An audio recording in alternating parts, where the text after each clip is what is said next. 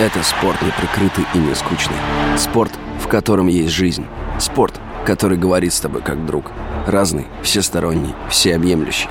Новый портал о спорте – sportkp.ru О спорте, как о жизни.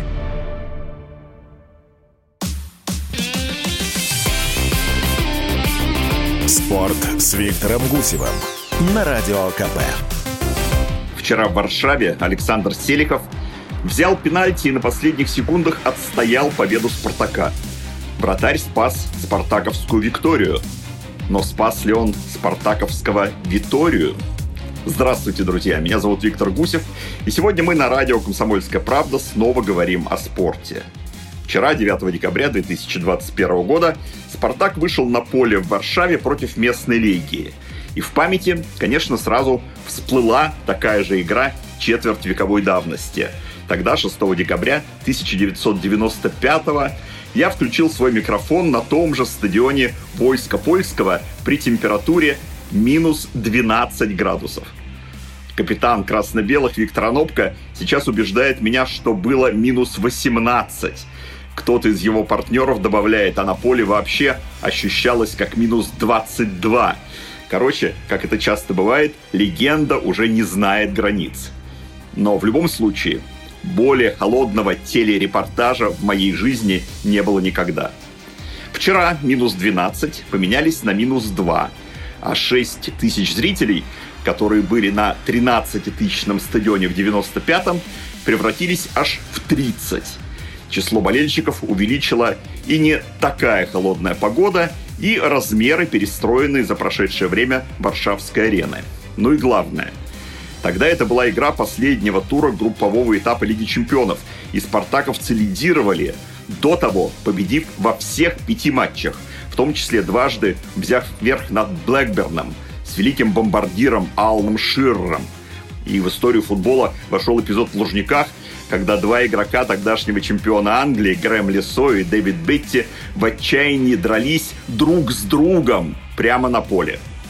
А в Варшаве гол Рамиза Мамедова перед самым перерывом поставил красивую для нас точку в группе 1-0. Сейчас «Спартак» и «Легия» сошлись в Лиге Европы. Другое время, другой турнир, другая ситуация. А результат тот же. И тоже итоговое первое место. Всего во второй раз в Еврокубковой истории клуба. Кто-то вздохнет, мол, пожиже, чем тогда. Все же то была Лига Чемпионов – ну, знаете, я же сказал, другое время. И что уж тут поделаешь, другие игроки. Завершая сравнение двух матчей с четверть вековой дистанции между ними, напомню, что тогда «Спартак» в перерыве победного матча лишился своего тренера. Тоже уникальный случай в истории футбола – Поскольку армейское, естественно, одеяло, выданное мне на стадионе войска польского, не спасало, я отчаянно ждал паузы, чтобы отогреться чаем в пресс-центре. Но тогдашний пресс-сташе «Спартака» и, кстати, нынешний консультант клуба Леонид Трахтенберг сигнализировал мне от кромки поля «Не уходи ни в коем случае». И за минуту до возобновления игры поднялся к замерзающему на открытой всем ветрам позиции комментатору с новостью – которая того стоила и которой я ошарашил прямой эфир. В перерыве при счете 1-0 главный тренер Олег Романцев объявил игрокам, что уходит из команды и передает бразды правления Георгию Ярцеву. Сам же Олег Иванович решил сконцентрироваться на сборной России – вот тут я и выпил водки. В первый, думаю, последний раз в моей жизни, сделав это во время репортажа.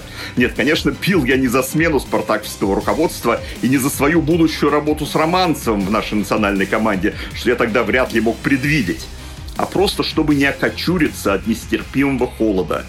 Польский коллега протянул мне ту спасительную фляжку, когда арбитр дал свисток к началу второго тайма. Нынешний тренер, португалец Руй Витория, ничего не говорил команде о своем уходе во время вчерашнего матча. Ему самому об этом сказали до. Мол, где-то 15 декабря в Москву прилетит уже получивший российскую визу сменщик из Италии. 19-й тренер «Спартака» за последние 20 лет. Но Селиков взял пенальти – Интересно, что теперь будет сегодня, завтра, 15 декабря? И вообще, что будет дальше?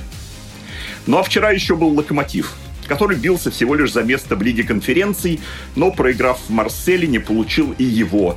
И немецкий тренер железнодорожников Маркус Гиздоль, похоже, тоже серьезно подвис. Возможно, о тренерских судьбах поговорим с вами в следующий раз. Вон Станислава Черчесова завел то ли сборная Венгрии, то ли турецкий Бешикташ. Интересно. Встретимся в понедельник. А пока все выпуски нашей программы можно послушать в разделе подкастов radiokp.ru. С вами был Виктор Гусев. Берегите себя.